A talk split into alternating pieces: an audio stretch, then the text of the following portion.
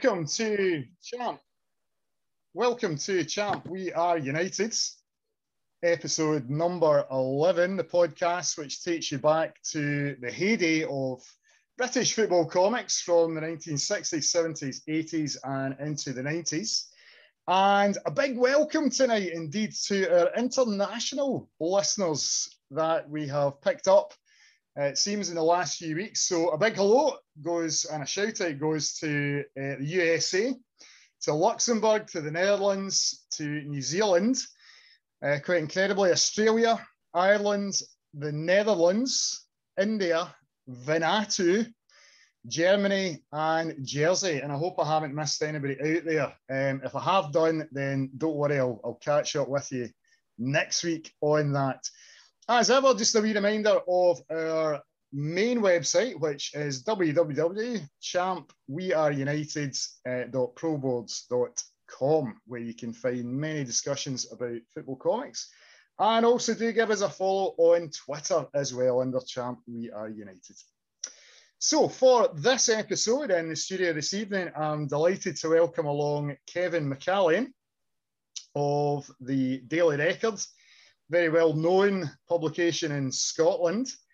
And Kevin is a sports journalist who has recently been uh, working on the periodical, football periodical Nutmeg, which he's going to be telling us about, and has an article published indeed on none other than Football Picture Story Monthly, in which um, some of our site members get a, get a mention there, as does the podcast. And so we look forward to that. So, welcome, Kevin. Thanks. Yeah, thanks for having me on. It's, it's a pleasure. and if you want to tell us and mention sports journalism there, really just how you get started in that line of work. Yeah, well, all um, dated back. I was kind of born and raised in Dundee, and um, at my high school we had a, a newspaper day as part of a thing all over the UK where schools had to produce a newspaper for the day. And I'd always been interested in football, so I was kind of assigned to, to do the, the sports side of it. And just that kind of um, thrill of trying to get all the day's sports news and deciding what went where and which stories would go as the main one on the back, which ones you would do, and just kind of got the, the bug for it. Um, so from on, um, we did more um, issues of the, the newspaper, um, and it was more like magazines we'd do every two or three months. So that kind of kept things boiling over. And then I went away to, to university at um, Napier University is the, the one in Scotland where you go to study journalism. Um, before it had been a lot of people who come through the ranks uh, from local newspapers are kind of sent to Napier to get the qualification, and it's just a kind of one year, two year course. But um, by the time I went there in 1996, it was, um, they'd stretched out into a full kind of four year degree where you did basically everything. Um, they crammed so much in, and we learned about printing presses we learned, apart from the main ones were like law and shorthand were the ones you had to do that were actually relevant to your work and little bits about news writing, but we got everything. We knew how printing presses worked, just to kind of stretch out into the four years. Um, so I was actually quite fortunate in that um, on the day I went for my interview um, at Napier, um, I was sitting waiting outside, and there was um, a guy also there for his interview called Simon O'Hare, and um, he was already working in the industry as um, a copy boy. Um, copy boys basically no longer exist today, but they were basically um, around newspaper offices to kind of help out and do all the the deeds that really nobody wanted to do, like photocopying and putting um, the pages together and dummies, and things like that. And mm. obviously, kind of tasked with getting uh, teas and coffees as well. um, Simon, he worked on the, the, Sunday Mail as their copy boy. Mm-hmm. Um, one of the great things at the Sunday Mail at the time. It was um, sports editor was called George Cheyne and his assistant Billy Hanna. And they had a, a great thing that, again, sadly no longer exists in the industry where copy boys would be kind of trained up and showed the ropes so that they would be able to move into either writing or um, editing in the paper itself. Mm-hmm. So um, part of that was with Simon. He was in the process of moving in towards the kind of editing side of things.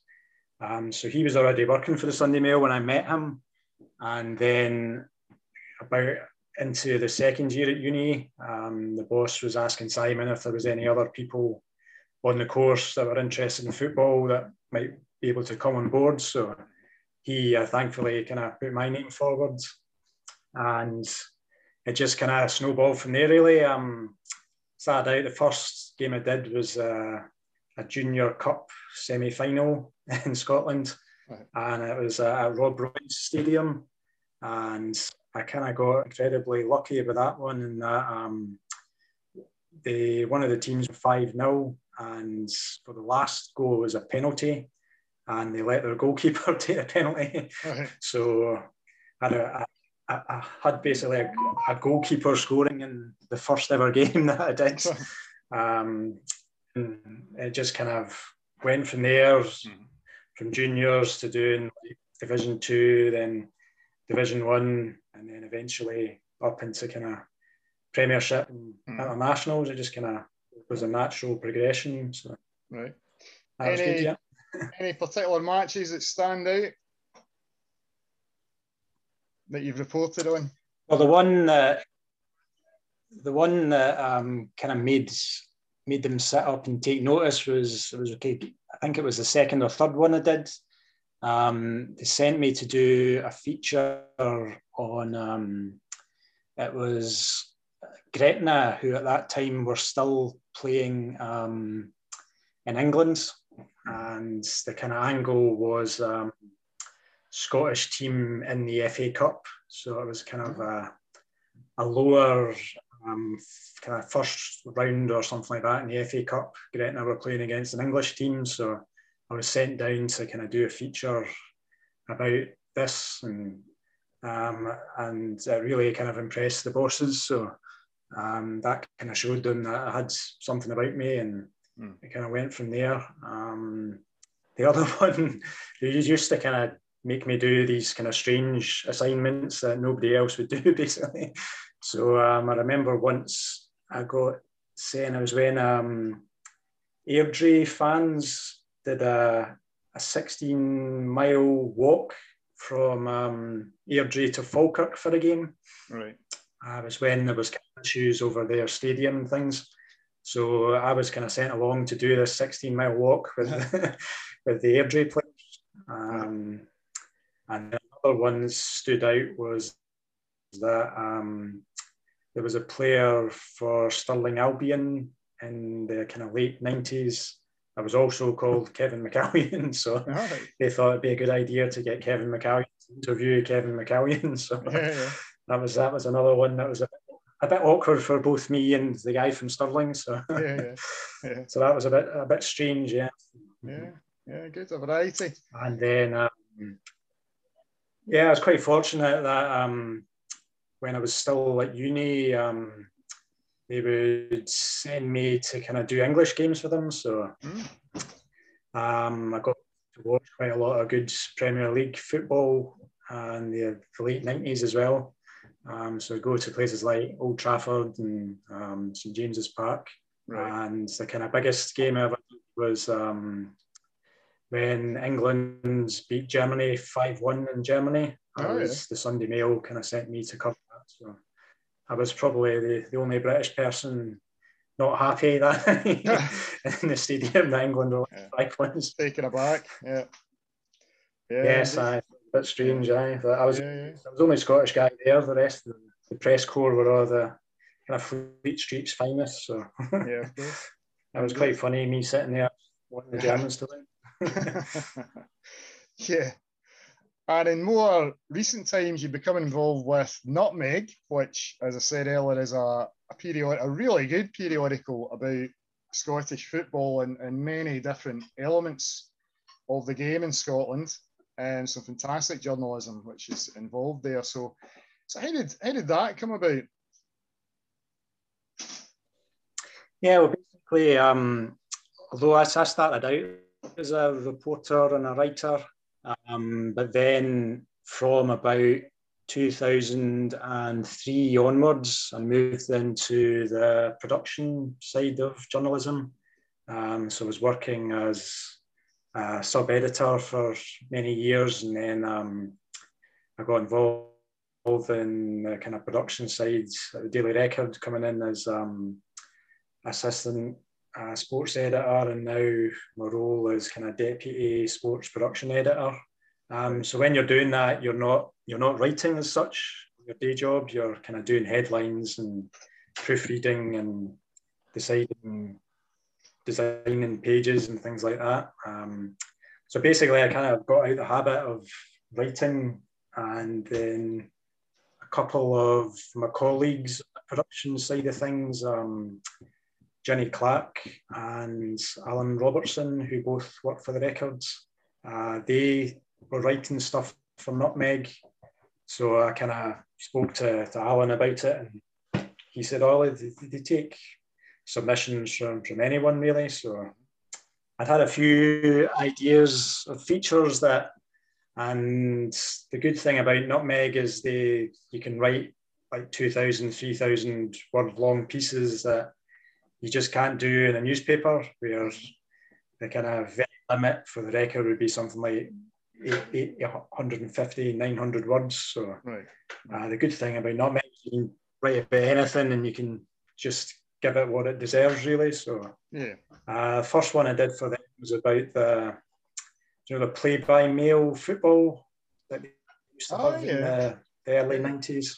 Yeah, remember what? So I, I remember that game myself when I was a, a teenager. Mm-hmm. So um, I was kind of wondered what what happened to play by mail? Does it still exist? So yeah. I kind of went back into it and found out that there was still like two or three play by mail games that are still running basically. Um, okay. Even though most people football manager now really.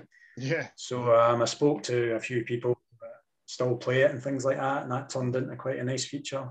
Um, and then I've done kind of two or three more since then, and the latest one, as you said at the start of the, the program, is the on the football picture story monthlies. Yeah, which I remember reading as a kid and thought, I'll again, I'll go back and see see why they stopped really, and mm. find out about the history of them, and find out if there's still collectors out there who cherish them. And I found out, yeah, that there definitely is, and it kind of led me towards your podcast, and I found out that the Riverton United story is still still in the hearts of so many people. So that's yeah. it turned into an interesting feature. yeah, and of course there's there's a connection really with yourself growing up in Dundee, the home of DC Thomson, and the publisher yeah. mm-hmm. of Champ, which of course contained the Riverton United story, which was then continued in the Picture Story monthlies. And so, did you did you read the the Picture Story monthlies from round about the start in the eighties, or, or was it a bit later? I think it was probably. Um, I think the first one came out in 1986, mm-hmm. which is kind of when I really seriously got into football. Um, I was only 1982 World Cup. I can't remember. I was only like four years old when that came out. But right. uh, 86 in Mexico, Diego Maradona just kind of captured my imagination, and that was me. You know, I was away. so football was the best thing in the world. So I don't recall buying them particularly at that time. It was probably maybe a couple of years after that I started buying them. But and I would I would just read anything I could about football. So mm. it'd be like match, match and shoot, and yeah.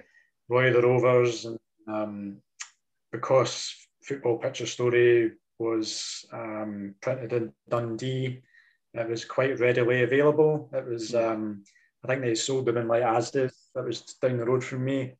Uh, the local newsagent had it, and every time I would go through it to see my grandparents in Glasgow, they would have it at the, the train station as well. So hmm. you would buy one to kind of read on the train and stuff. So yeah, and uh, I was also a kind of connection. One of my my friends from school, um, his dad actually worked on the comics in DC Thomson's.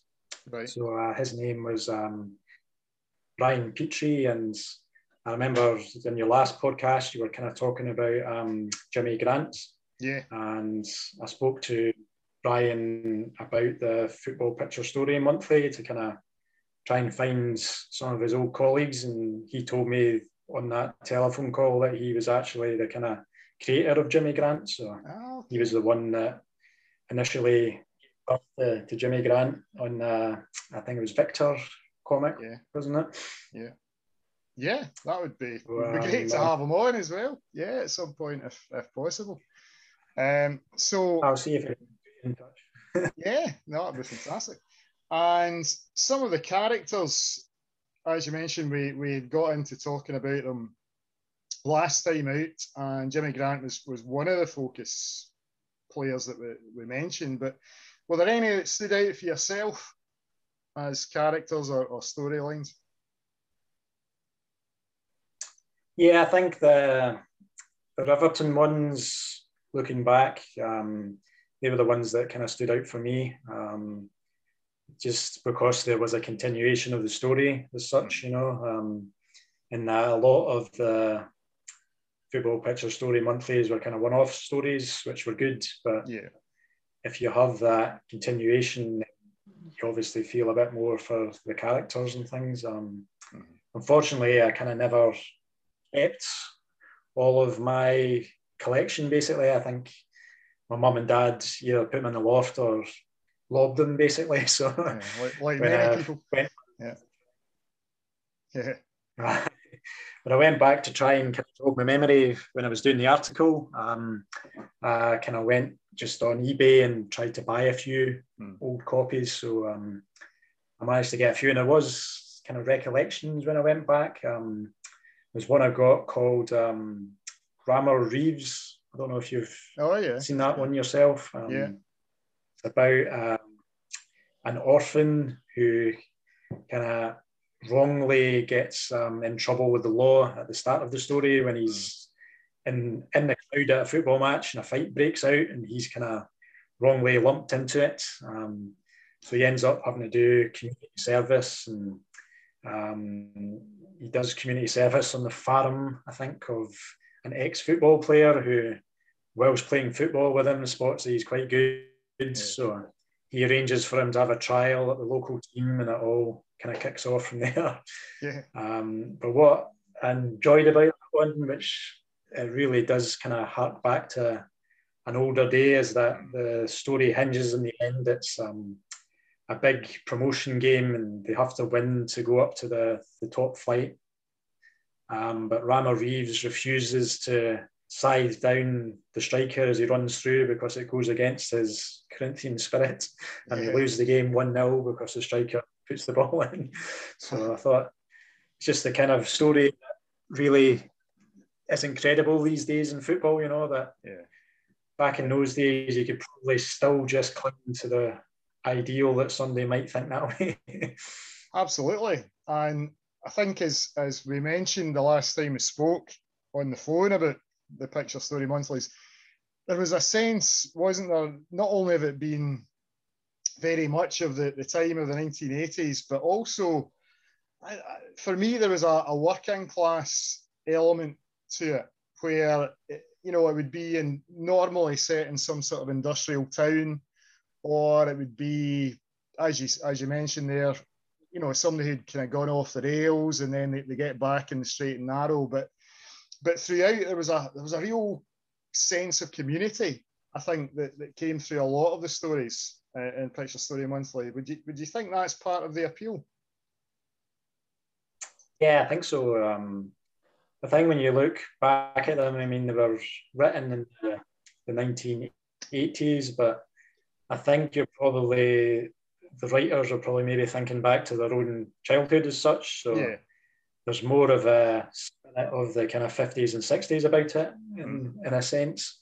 And um, I mean, the 80s are a pretty bleak time to be a, a football fan, to be honest. Yeah. I mean, especially down in England, you know, so much hooliganism and mm-hmm. so much trouble. But in that kind of period after the 1966 World Cup up until the kind of mid 70s, you had a, a real sense of community and people were in it together. And mm.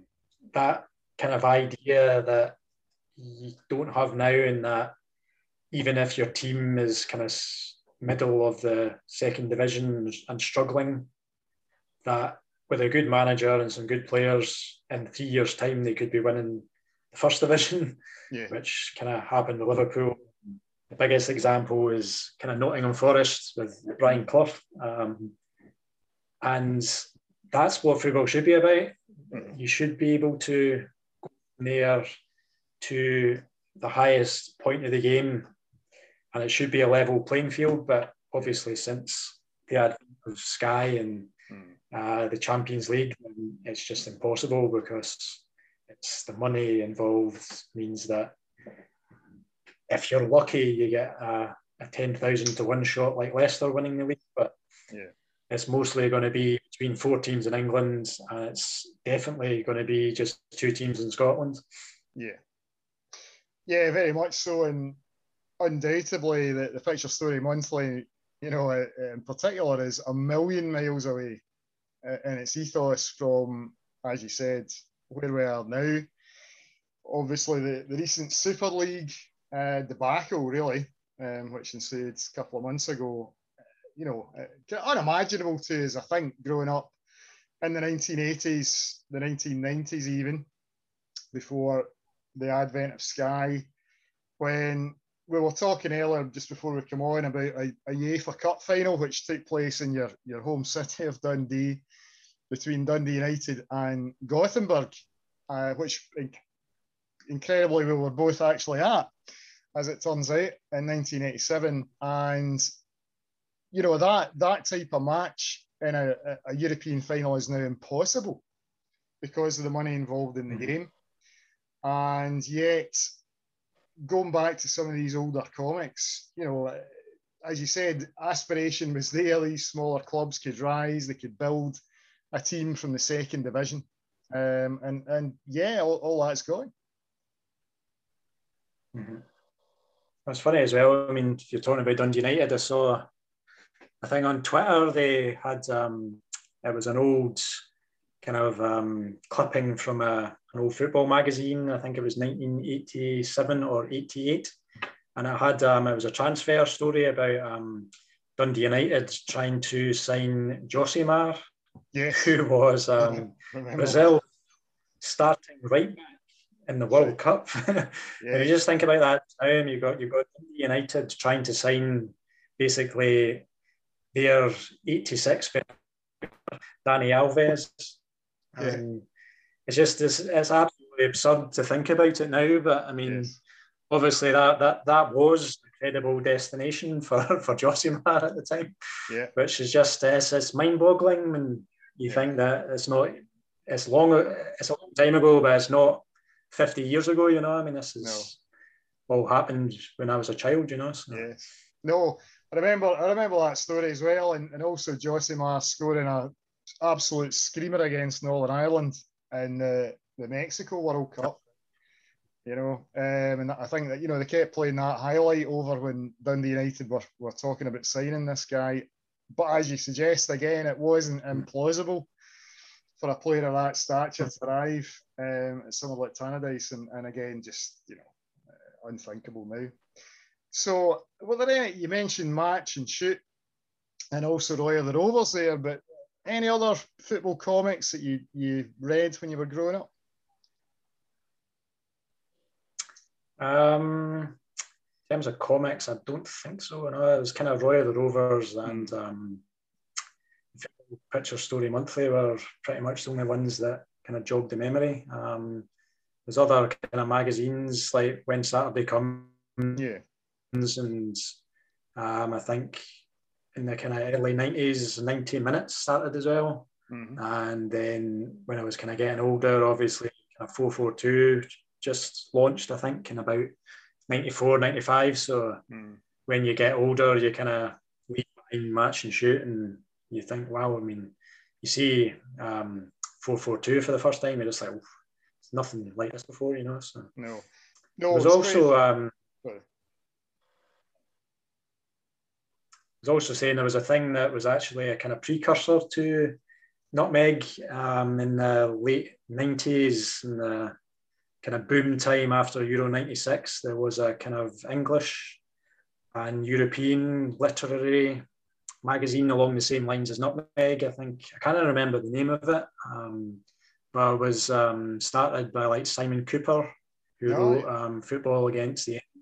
Hmm. And I remember I used to buy that um, when I was kind of late teens, and there was some really good writing in that. Um, I think the first issue had there was one about um, Marco van Basten's room at his house, and his dad had kind of kept it as a, a shrine to him. Right. There was all the, the different things in Marco van Basten's childhood room. Um, I think that, that was quite poignant at the time because he'd just been like forced to retire through his injuries. So mm. that was one that, that, stuck in my mind. I, again, I had them. I had the first five copies of that um, compendium all at home, but they're, they're gone now. I think so. Mm. Yeah. Sadly lost, but not, Nutmeg's very much in kind of spirit. So it's yes. a similar, the writing similar style, but obviously the the slants on Scottish football rather than English and international. So mm-hmm. yeah. Yeah, and it's been quite a change. I mean, you mentioned 442, which was a different direction for football journalism altogether at that time. It really was a quite a major step up, of course, in the sort of uh, mid 1990s. But why why do you think that we don't, you know, obviously we don't have football comics nowadays, but yet when you look around, I mean, any comic titles and you know W. H. Smith's the normal one, isn't it? But it's mostly based on the Marvel characters or DC. Uh, but yet Commando, of course, is, is still going, but we don't have that football comic. Do you think there's any particular reason for that? Um, no, it does seem strange. Um, I would think with the Commando comics, I would imagine uh, the readership is older people rather than like kids that read the Commandos. Um, mm.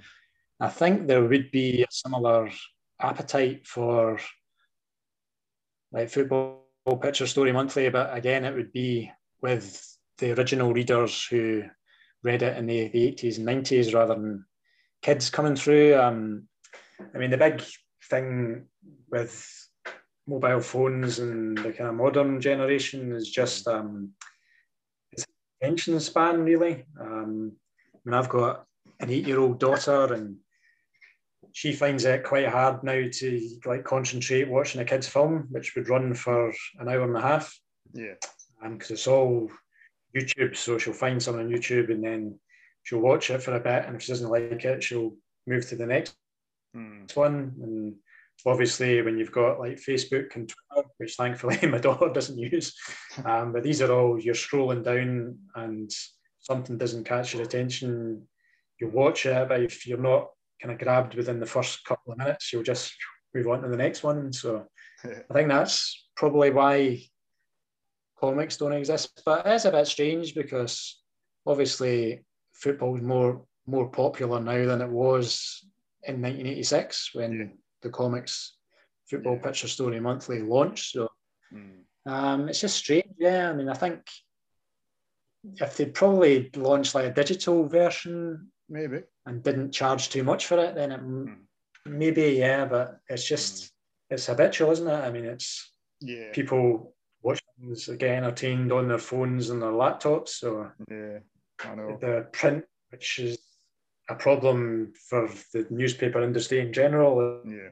is that people are getting their news from the phones rather than newspapers. So yeah, it's a similar thread for comics. So. Yeah.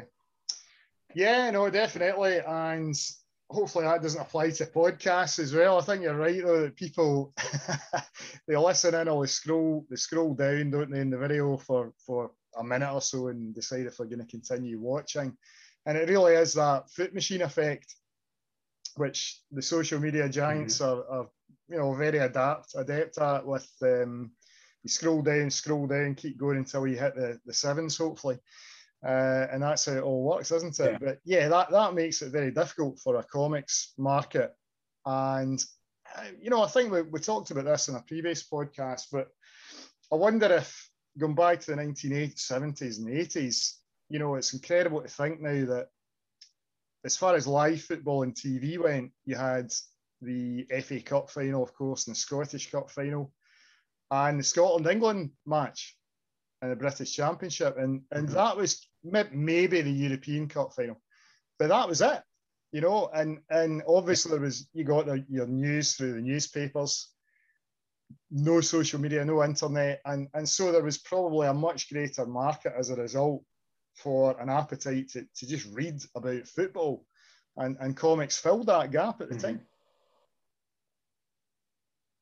Yeah, definitely. Um, if you look back when you you're a kid as well, um, you're only getting two and a half hours of like children's TV programs every day. you yeah. get the kind of I mentioned this in the article. It's there's a there's a kind of two hour window between when school finishes and when neighbours and home and away started on the TV where you right. your stuff and obviously you got kind of more on Saturday mornings or whatever. But yeah. I think because you're sitting watching telly all the time, you had to find other ways to fill your time. So yeah. if you weren't out playing football outside, then you were reading about it, and because mm. um, it just wasn't there, as you say. I mean, there were big. It was a big, big occasion when you find football on the TV. I mean, always used to remember you used to sometimes get kind of highlights of, like, say, an English League Cup match or something on ITV at half ten sometimes you think, oh, this is the greatest thing ever. Yeah. Because you were just not expecting it at all. No. And but like now it's just oversaturation really. So mm-hmm. yeah. especially with COVID staggering kickoff times. I mean you can you can spend a Saturday watching like five live games in a row if it takes your fancy, you know, but yeah. I don't think anybody can find that palatable and it's just by the time you get through the second one, you're it's enough really. I think I think that's a problem for the way football's going. You know, I mean, mm. you're replacing the experience of going to a game with just watching it in front of the TV, and. I think you'll find with a lot of younger fans as well. I mean, they don't sit and watch the match completely. Maybe if it's like their own team, but whilst they're watching the game, they'll be like tweeting about it and yeah. checking Facebook whilst the game's on, you know. So you lose that kind of focus and stuff. Um, and again, I think that's a kind of fundamental shift in how people are consuming their media, in that it's not you don't consume one thing and move on to the other one. You're doing like three or four at the same time, mm. um, which inevitably you're not going to get the same enjoyment from it. No, absolutely. Moving on, moving on to what's to come, and uh, you know, talking there about the the glut of football and TV, but of course we have the Euros coming up in a couple of weeks, yep. and it's I think fair to say there's there's a bit of excitement building up here in Scotland because naturally we've had to wait 23 long years to qualify for any uh, finals tournament. It's it's good. I have to say, it's good to be in there along with England and also with Wales. I think it's a shame that, that Northern Ireland didn't make it as well. So it was a full set. But um, what are you? What are your thoughts in the Euros, and, and how do you think? Um, we have to mention all sides here, of course. And uh, how do you think the three home nations will do?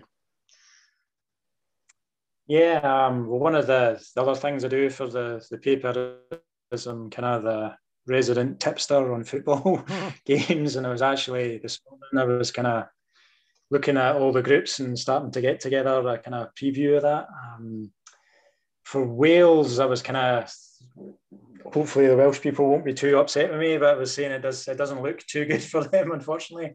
Yeah. Um, it is quite a quite a hard group they've got. Um, but they showed last time. I mean, most people would have said Wales wouldn't qualify from the group with England, Russia, and Slovakia. I think it was last time, but mm-hmm. uh, I think they ended up topping that group. Yeah, um, and going to the semi final. Semi finals, you know. So yeah.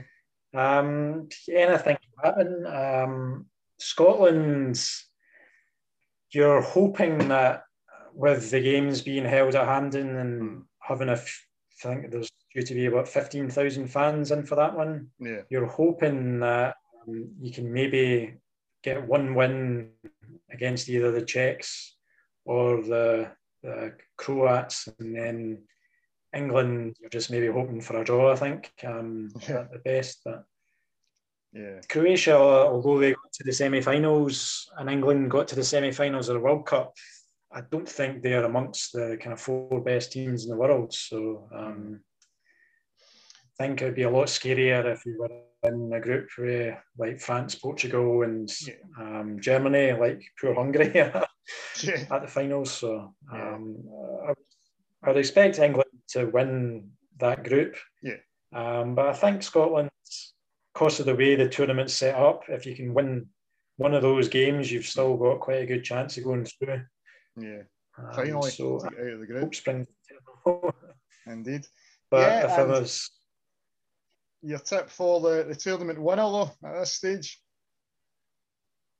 Well, it's quite tricky because I think one of the teams in the group of death will win it, but mm. There's also the potential for one of them getting knocked out in the first yeah. round because they're all playing against yeah. each other. Um, I was looking at the odds the, the other day, and um, the bookies actually have like France and Germany as like joint favourites to win that group. But I mean, I think Portugal have on paper the best squad at the Euros, okay. and if they can get through that group and say like finish top or come second in that group, then I think you've got to look at them. I mean, you've got it's probably Cristiano Ronaldo's last tournament at his kind of peak, and you have like Ruben Dias at the back, who's probably the best defender in Europe this season, and their midfield's just kind of splattered with all these wee technical players who are excellent. Um, so if you're going for an outs, outside bet, then I think I would go for Portugal. okay. Who do you fancy yourself? I, I find it difficult to see past France again when you just you look at the talents right that side. Um, I did fancy them prior to the last World Cup, but at the same time, you know, I just thought that France are very often, um, you know, underachievers with with the players they have. But I think when you've got Mbappe obviously up front, I think he's going to be formidable. I think they've got a pretty solid defence, decent goalkeeper in Lloris. So, yeah, I, I, think it's difficult to see past past the French again. Um, as an outside, oh, difficult to always difficult to pick an outside bet. Um, I don't know. I think Germany may may do better than people are perhaps expecting. Um, so I, I, could I could see even France and Germany coming out of that group together. Uh, it's very very difficult. As far as the the home nations go, I, I think you're right. I think England will win the group and potentially get to maybe the semi final. I, I think England have got the players to get to a quarter semi final. Um, but difficult maybe to see them getting past if, if they had to play a France or Germany or somebody like that at that stage. Um, yeah. Other than that, Wales, I think you're right again that it's a very tough looking group. But we thought that last time with Wales, indeed, so you never know. Um, and Scotland's just to, to round off Scotland, I think Scotland will go through um, in third place. I think we can beat Croatia, uh, who have got some fantastic players but are an ageing side. They did brilliantly, to, of course, to get to World Cup final. But I, am hoping, anyway, that a lot of these, the Modric and, and some of these other guys, are, are just that wee bit older um, two years down, three years down the line. So, yes, I think we can beat Croatia. Probably draw with the Czechs. Um, I think that'll be enough. And yeah, don't know if we'll get anything at Wembley. I have to be honest on that one. Um, but yeah, yeah, I'm hopeful. Uh, Steve Clarke, of course, I think is a right man for the job. Um, he was, you know, a revelation at uh, my own club, Kilmarnock. Incredibly, just two short years ago, and here we are in the championship. But um, you know, Steve Clarke is to me, he's, he's up there with with the top, some of the top managers in the UK at the moment. So mm-hmm. yeah, you know, if that will make a difference, I think this time around for Scotland. Yeah. Mm-hmm. We also have a really good record against Croatia. I think we've beaten them the last like three times or something. We played yeah, them. Yeah, so. home and away. Home and away. That's, so yeah, yeah. Um, that was a, a much more Scotland team as well. yes. that yes. was when Scotland were really kind of good players. Yeah, yeah, absolutely. But uh, so, uh, we'll, we hope, we hope, and we look we look forward to look forward to tournament and hopefully a lot of you know decent football. And after after the year we've all had, of course, with COVID and, and not being able to get to stadiums, and you know we just hope it can it can bring a bit of a, a feel good factor back to to all part. I, I do say absolutely all parts of the UK um, over the next few weeks, and um, yeah, let's enjoy it. Let's let's get a chance hopefully to enjoy it. So, Kevin, it has been an absolute pleasure uh, to talk to you tonight and to hear about your own career and a very interesting pathway that you took there in, into sports journalism with the Daily Record and also with Nutmeg.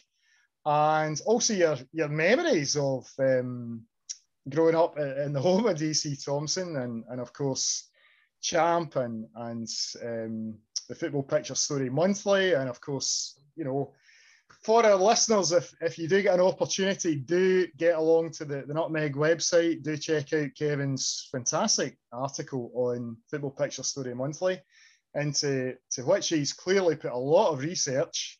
Um, not just, uh, you know, I think he's been a wee bit modest saying that he, he, he, got some off eBay and tried to dig them out of the loft. I think there's, there's an awful lot of work going into that one. So do check that one out. And also, um, as I said, do check us out, hopefully on Twitter if you can. Um, as ever, we, we will be doing some more shout outs on any of your memories. Really good ones came in the other week on the, the football video games from the past as well. So many thanks for joining us this evening. Next week, we will be back with the, the usual team, I think, in place with uh, and Gull.